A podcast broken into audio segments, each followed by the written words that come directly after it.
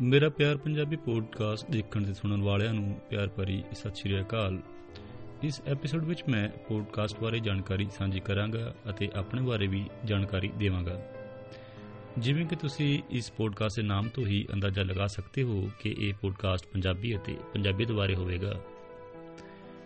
ਇਸ ਵਿੱਚ ਅਸੀਂ ਪੰਜਾਬ ਦਾ ਇਤਿਹਾਸ ਜਦ ਤੋਂ ਉਹ ਹੋਂਦ ਵਿੱਚ ਆਇਆ ਅਤੇ ਅਜੋਕੇ ਸਮੇਂ ਤੱਕ ਬਾਰੇ ਜਾਣਕਾਰੀ ਸਾਂਝੀ ਕਰਾਂਗੇ।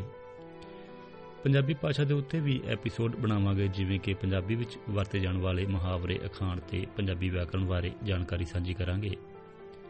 ਤੇ ਮੈਂ ਉਮੀਦ ਰੱਖਦਾ ਹਾਂ ਕਿ ਵੇਖਣ ਤੇ ਸੁਣਨ ਵਾਲਿਆਂ ਨੂੰ ਇਹ ਪੋਡਕਾਸਟ ਰੋਮਾਂਚਕ ਤੇ ਵਧੀਆ ਲੱਗੇਗਾ। ਇਹ ਪੋਡਕਾਸਟ ਉਹਨਾਂ ਲਈ ਵੀ ਲਾਭਦਾਇਕ ਹੋਵੇਗਾ ਜੋ ਪੰਜਾਬੀ ਭਾਸ਼ਾ ਸਿੱਖਣਾ ਚਾਹੁੰਦੇ ਹਨ।